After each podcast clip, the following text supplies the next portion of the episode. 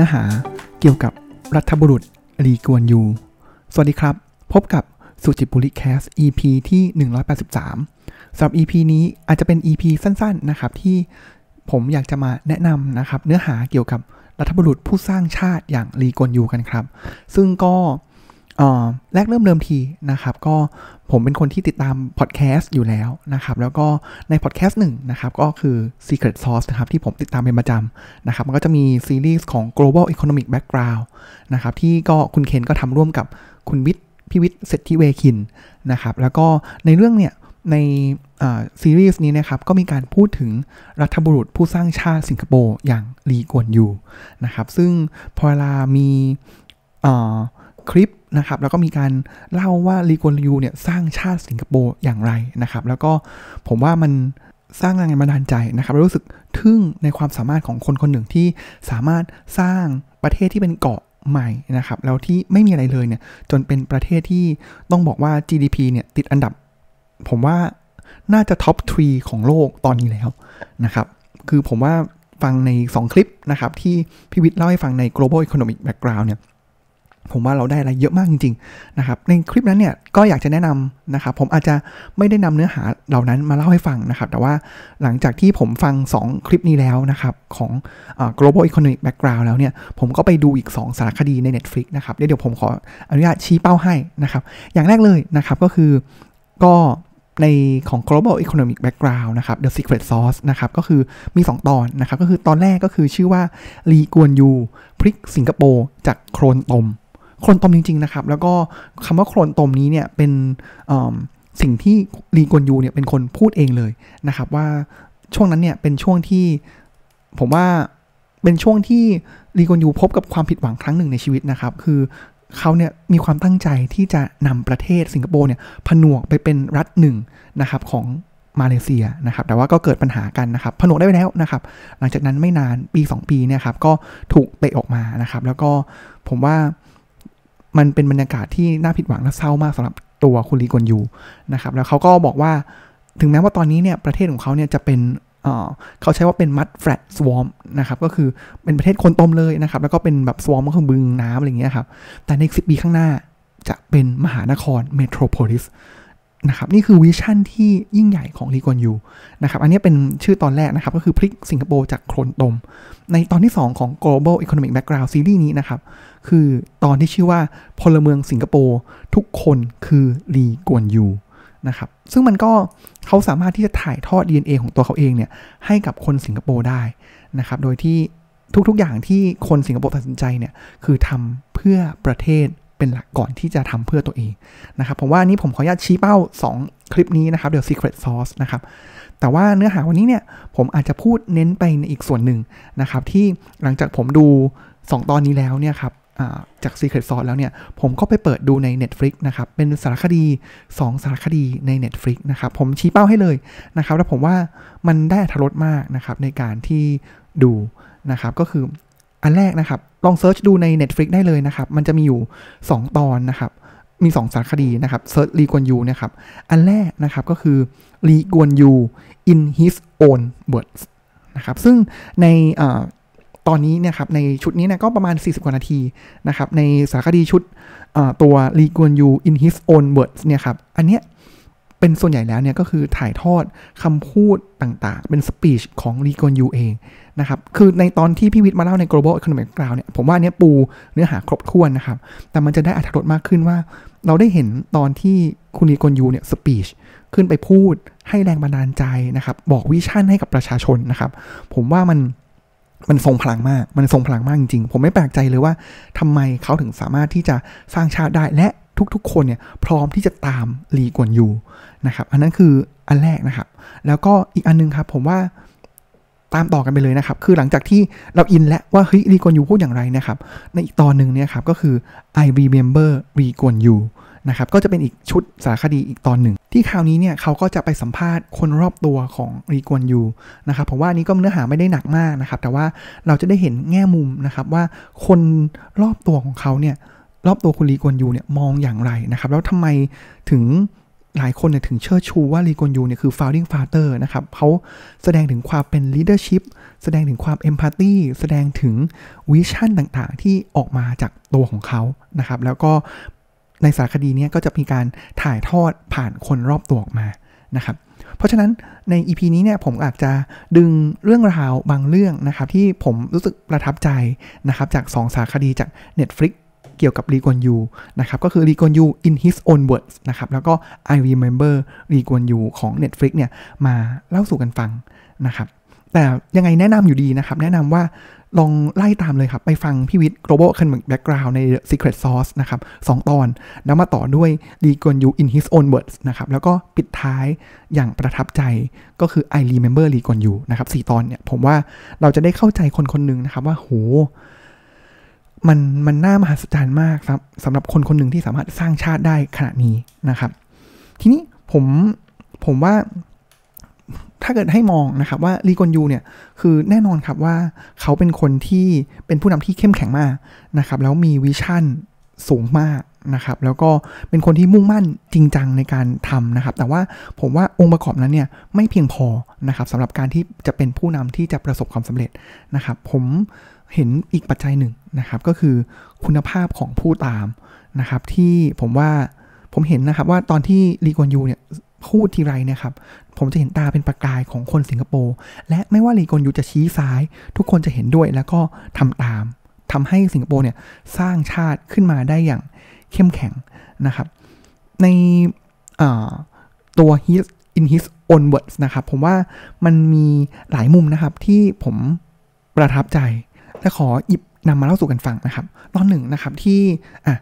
องค์ประกอบหนึ่งเลยนะครับของสิงคโปร์เนี่ยคือเขามี Singapore Airlines นะครับสายการบินแห่งชาตินะครับแล้วก็จัดตั้งกันมาผ่านไปถ้าจะไม่ผิดเนี่ยเจ็ดถึงแปดปีนะครับแล้วก็เกิดเหตุการณ์ strike นะครับนักบินเนี่ยก็คือ strike แล้วก็ทีมงานเนี่ย strike นะครับสิ่งที่ลีกวนยูพูดนะครับก็คือว่า strike เพราะว่าเขาอยากจะเหมือนกับว่าเฮ้ยมันก็ดีขึ้นนี่นาเขาอยากจะได้ค่าแรงสวัสดิการพนักงานเนี่ยที่ดียิ่งขึ้น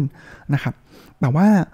ลีกวนยูยอมไม่ได้ที่จะให้คนเนี่ยมาสไตร์ นะครับ สปีชของเขาเนี่ยพูดต่อหน้าสาธารณชนนะครับ เป็นผมว่าลองไปฟังในภาษาอังกฤษนะครับ มันเข้มแข็งมากนะครับ แล้วก็โอ้โห เป็นผู้นำที่เด็ดขาดจริง ๆ นะครับ เขาบอกนี้เขาบอกว่าเขาจะให้ทางเลือกกับพวกคุณนะครับ พวกคุณในที่นี้ก็คือคนที่สไตร์นะครับ คือฉันจะทำตัวลีกอนยูเนี่ยจะทำทุกวิธีทางที่จะสั่งสอนพวกคุณ และจะให้คนสิงคโปร์เนี่ย ร่วมกันสั่งสอนพวกคุณ และจะให้บทเรียนที่พวกคุณไม่มีวันลืม หรือคุณจะกลับไปทำงานต่อนะครับหลังจากนั้นเขาบอกต่อเลยครับว่าใครก็ตามนะครับที่ govern นะครับก็คือเหมือนบริหารประเทศสิงคโปร์อยู่ ต้องมีไอรอนก็คือเหมือนมีกำปั้นเหล็กในตัวเขานะครับมันสิ่งนี้เนี่ยมันไม่ใช่เกมนะครับแต่ว่ามันคือชีวิตของพวกคุณก็คือคุณในที่นี้ก็คือคนที่ฟังปราศัยอยู่ และตัวฉันเองนะครับสิ่งที่ดีกอนยูพูด เป็นประจำคือประโยคนี้ครับเขาบอกว่าเขาเนี่ยใช้เวลาทั้งชีวิตในการสร้างสิ่งนี้ก็คือประเทศสิงคโปร์ as long as I'm in charge ก็คือตราบใดเท่าที่เขาอยู่ในตำแหน่งนี้ จะไม่มีใครที่จะทำลายมันได้ ผมว่ามันเป็นอะไรที่สตรองมากนะครับ เข้มแข็งและเด็ดขาดมากนะครับ ผมว่าถ้าผมเป็นกลุ่มคนนักบินที่ทำการสไตร์นะครับ ผมว่าก็หนาวหนาวมากๆนะครับ อีกประโยคนึงครับ ที่ผมรู้สึกว่ามัน inspiring นะครับ คืออหลังจากที่เขา step down ตอนวัย67 นะครับ ก็ก่อนที่จะ transition ไปให้ลูกเขาก็คือเรียนเสียงรีเซียงลุงนะครับ ก็จะมีคุณโก๊ะจ๊กตงขึ้นมาก่อนนะครับ ตอนนั้นเนี่ยหลังจากที่เขาเกษียณเนี่ยสิ่งที่บทบาทหลักๆ ของลีกวนยูนะครับก็คือไป engage กับเหมือน คน genถัดไปนะครับเพื่อจะให้วิชั่นนะครับแล้วก็ให้แรงบันดาลใจนะครับในขณะที่ก็จะเป็นที่ปรึกษาในคณะรัฐมนตรีนะครับหนึ่งในสิ่งที่เขาทำก็คืออไปให้พูดไปสปีชนะครับแล้วก็มีอยู่ 2 เหตุการณ์นะครับที่สองสารคดีนี้เนี่ยหยิบยกขึ้นมานะครับเป็นคำถามจากก็ผมว่าน่าจะเป็นนักศึกษานะครับก็คือเขาบอกงี้นักศึกษาเนี่ยถามลีกวนยูนะครับว่าจะ สามารถคุณเนี่ยลีกวนยูเนี่ยจะช่วยคนที่มีรายได้ต่ำอย่างไรอะลองคิดดูนะครับว่าถ้าคุณเป็นผู้นำนะครับ แล้วมีนักศึกษามาถามเนี่ย คุณจะตอบเขาอย่างไร ผมว่าคุณลีกวนยูเองเนี่ยเขาไม่ใช่แบบเขามีศาสตร์และมีศิลป์นะครับ แล้วผมว่าเขาเป็น philosopher คนหนึ่งเลยแหละนะครับ อันนี้เดี๋ยวผมยกตัวอย่างมาให้ว่าเขาเป็น philosopher อย่างไรนะครับ สิ่งที่เขาตอบนักศึกษาคนนี้นะครับเขาตอบแบบโอ้โห ผมว่าถ้าผมเป็นคนถามเนี่ยผมหน้าชานะครับ คือเขาบอกว่าคุณก็กลับไปคิดดูสิ ว่าถ้าคุณเป็นรัฐบาลเนี่ย คุณจะทำอย่างไร แล้วก็บอกว่าให้คิดให้ดีก่อนที่จะมาถาม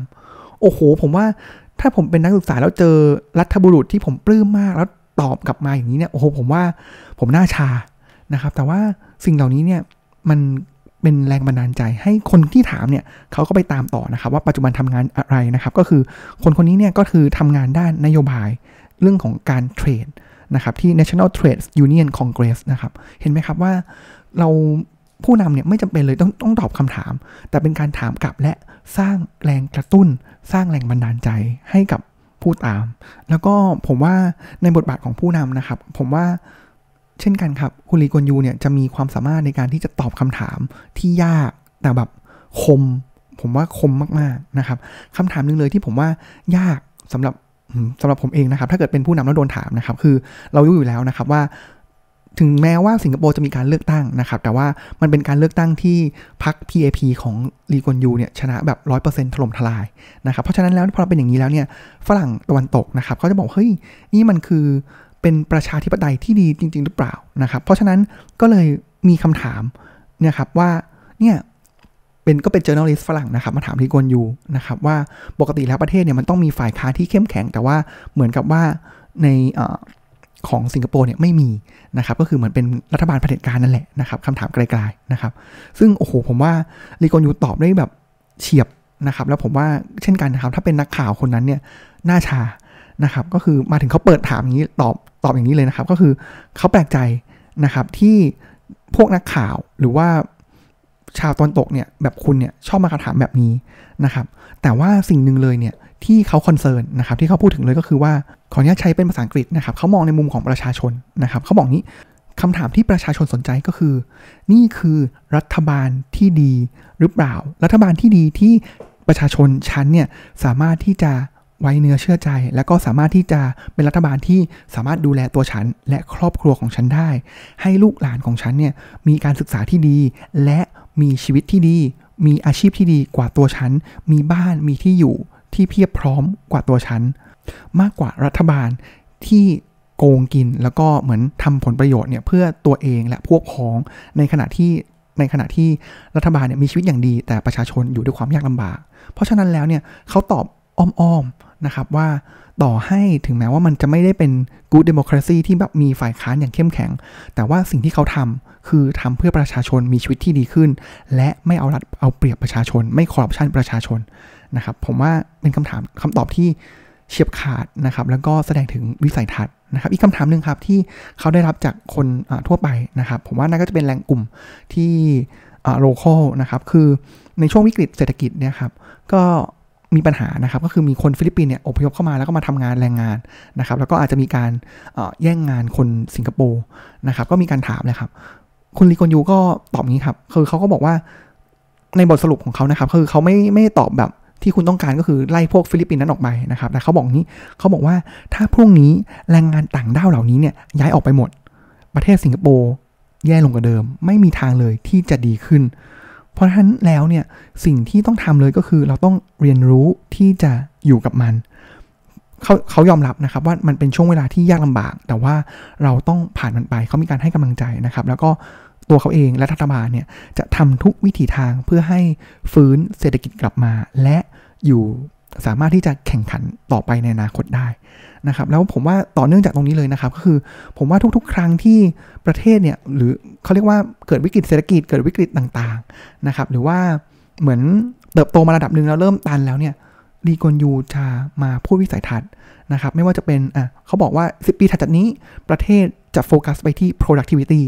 นะครับ แล้วประเทศก็หันไปโฟกัสที่ productivity จริง ๆ นะครับ หรือว่าตอนที่บอกว่าเราต้องเน้นเรื่องของ legal service นะครับ financial service ต่าง ๆ เนี่ยครับ มันเป็นช่วงเวลาที่หัวเรียวหัวต่อ แล้วพอเขาออกมาพูด ประเทศหันไปทิศทางนั้น แล้วเดินหน้าต่ออย่างเข้มแข็งนะครับ ผมว่าอันนี้แหละมันเป็นความเข้มแข็งของผู้นำแล้วก็คุณภาพของผู้ตามที่ตามลีกวนยูนะครับ เมื่อกี้ผมมีการพูดถึงเรื่องของการที่เขาเหมือนเป็นนักปรัชญา philosopher นะครับเขาเปรียบเทียบอันนึงที่ผมชอบมากนะครับ คือเขาบอกว่ามีคนก็ประเด็นที่เหมือนกับประเทศสิงคโปร์เนี่ยเป็นประเทศเกิดใหม่นะครับ แล้วก็ประเทศเกิดใหม่เนี่ยหรือประเทศเล็กๆเนี่ยครับมักจะถูกเอารัดเอาเปรียบโดยต่างชาตินะครับเขาก็เปรียบว่าก็ประเทศเกิดใหม่หลายประเทศเนี่ยครับเหมือนส้มนะครับที่ต่างชาติเนี่ย มาบีบเอาบีบคั้นนะครับแล้วก็เค้นเอาสิ่งที่ที่สุดก็คือน้ำผลไม้น้ำส้มออกไป โดยที่ประเทศเนี่ยก็ไม่เหลืออะไรนะครับ แต่เขาบอกว่าสิงคโปร์ไม่มีทางเป็นอย่างนั้น เขาบอกว่า no fear ไม่กลัวนะครับ แต่สิงคโปร์คืออะไร คือทุเรียนนะครับ ถ้าคนอื่นจะมาบีบเค้นจากสิงคโปร์คนเหล่านั้นแหละจะเจ็บและยอมแพ้กลับไปเอง แต่ภายนอกที่มีแต่น้ำแหลมคม แต่ข้างในเนี่ยมี ingredient ที่ทรงคุณค่าอยู่ก็คือเนื้อทุเรียนนะครับ เห็นไหมผมจะเขาจะมีการเปรียบเปรยเหล่านี้ตลอดเวลานะครับ แล้วก็ผมว่ามันแสดงถึงความเฉลียวฉลาดของลีกวนยูได้เป็นอย่างดีนะครับ อีกอันนึงที่น่าสนใจนะครับ อันนี้มาจากสารคดี I Remember ลีกอนยูนะครับ ก็คือเป็น chairman ของ Singapore Airlines นะครับ มีช่วงหนึ่งที่เปิดตัวเครื่องบิน Airbus A380 ซึ่ง Airbus A380 เนี่ย เป็นเครื่องบินที่ใหญ่มากนะครับขนาดใหญ่มากคำถามที่ลีกวนยูถาม chairman ของ Singapore Airlines ก็คือว่าในโลกเนี้ยมีกี่สนามบินที่สามารถรองรับ A380 ได้ ไม่พอเขาถามต่อนะครับว่าแล้วอีก 12 เดือนข้างหน้าเนี่ยจะมีสนามบินกี่แห่งที่รองรับสิงคโปร์ได้รองรับ A380 ได้คำถามนี้เป็นคำถามที่ชี้นำไปสู่โอกาสทางธุรกิจนะครับ โอกาสที่ มองว่าจะทำให้ชางกีนะครับก็คืออสนามบินแห่งชาติของอสนามบินแห่งชาติของสิงคโปร์เนี่ยเป็นหับของการบินได้นะครับ แล้วเขาบอกว่าสุดท้ายคำตอบก็คือ ณปัจจุบันเนี่ยนี่ไงมีแค่ 12 สนามบินเท่านั้นที่รองรับ A380 ได้ เพราะฉะนั้นเขาก็เลยเร่งโปรโมทให้สิงคโปร์เนี่ยเป็นหับของการบินจากตัวนี้นะครับ เพราะฉะนั้นผมผมว่าเราจะเห็นมุมมองที่ เฉียบคมมากๆนะครับของลีกอนยูนะครับแล้วก็ผมว่าถ้าเกิดลองไปฟังใน global economic background เนี่ยจะให้ดีเทลในเรื่องของการสร้างชาติ การมองเห็นความสำคัญของภาษานะครับเรื่องของอุตสาหกรรมทหารนะครับแล้วก็เรื่องของวิชั่นต่างๆของลีกวนยูนะครับในสารคดีนะครับ I remember Lee Kuan Yew นะครับก็จะมีการสัมภาษณ์นะครับ ไม่ว่าจะเป็นบอดี้การ์ดคนดูแลต้นไม้นะครับ สถาปนิกนะครับที่ออกแบบ ถ้าจำไม่ผิด Marina Bay นะครับคนทำรองเท้านะครับช่างภาพนะครับแล้วก็หลายหลากหลายบุคคลนะครับแล้วผมก็จะเห็นเลยนะครับว่าแววตาที่เขามองเขาพูดถึงลีกวนยูเนี่ยเต็มไปด้วยความรักแล้วก็ความศรัทธาในรัฐบุรุษแห่งผู้นี้จริงๆนะครับ คนบริการนะครับถึงกับพูดออกมานะครับว่าเขาเนี่ยเป็นคนที่อยู่ระหว่างป้องกันระหว่าง กระสุนกับลีกวนยูนะครับ แล้วเขาบอกว่าถ้ากระสุนกำลังจะเข้าหาลีกวนยูเนี่ยเขายอมที่จะเป็นคนรับกระสุนนั้นแทน เขาบอกว่าถึงแม้ว่าเขาจะจากไปเนี่ยครับ มันไม่ได้มีผลอะไรเลยนะครับ กับประเทศสิงคโปร์นะครับ แต่ว่าถ้าลีกอนยูเป็นคนรับกระสุนนั้นเนี่ย ประเทศเนี่ยจะมีปัญหานะครับ ผมจะเห็นได้เลยนะครับว่าโอ้โห ก็มันมาจากความรักนะครับ แล้วเราจะเห็นใน leadership ที่ลีกอนยูมีนะครับเขาไม่ใช่แบบเป็นผู้นำที่เด็ดเดี่ยวจองหองนะครับ แต่ว่าเขามีความเอมพัตตีเนี่ยสูงมากนะครับ แล้วก็มีความเป็น leadership ที่สูงอย่างมากจริง ๆ นะครับ ในท้ายสารคดี I remember ลีกอนยูนะครับ ก็จบท้ายนะครับด้วยวันที่ลีกอนยูเนี่ยจากไปนะครับ แล้วก็จะเห็นเลยนะครับว่ามันเป็นวันที่โศกเศร้าของคนสิงคโปร์นะครับ มีเป็นวันตอนที่มีการเคลื่อนขบวนศพของลีกวนยูนะครับ ก็เป็นวันที่ฝนตกนะครับ แต่ว่าประชาชนเนี่ยต่างออกมาต้อนก็เรียงรายเต็มถนนนะครับ นอกจากสายฝนแล้วเนี่ย ผมว่าสิ่งที่เห็นเลยนะครับ ก็คือ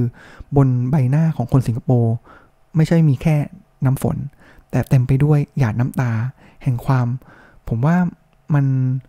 มันคือความรักนะครับ แล้วก็เสียเหมือน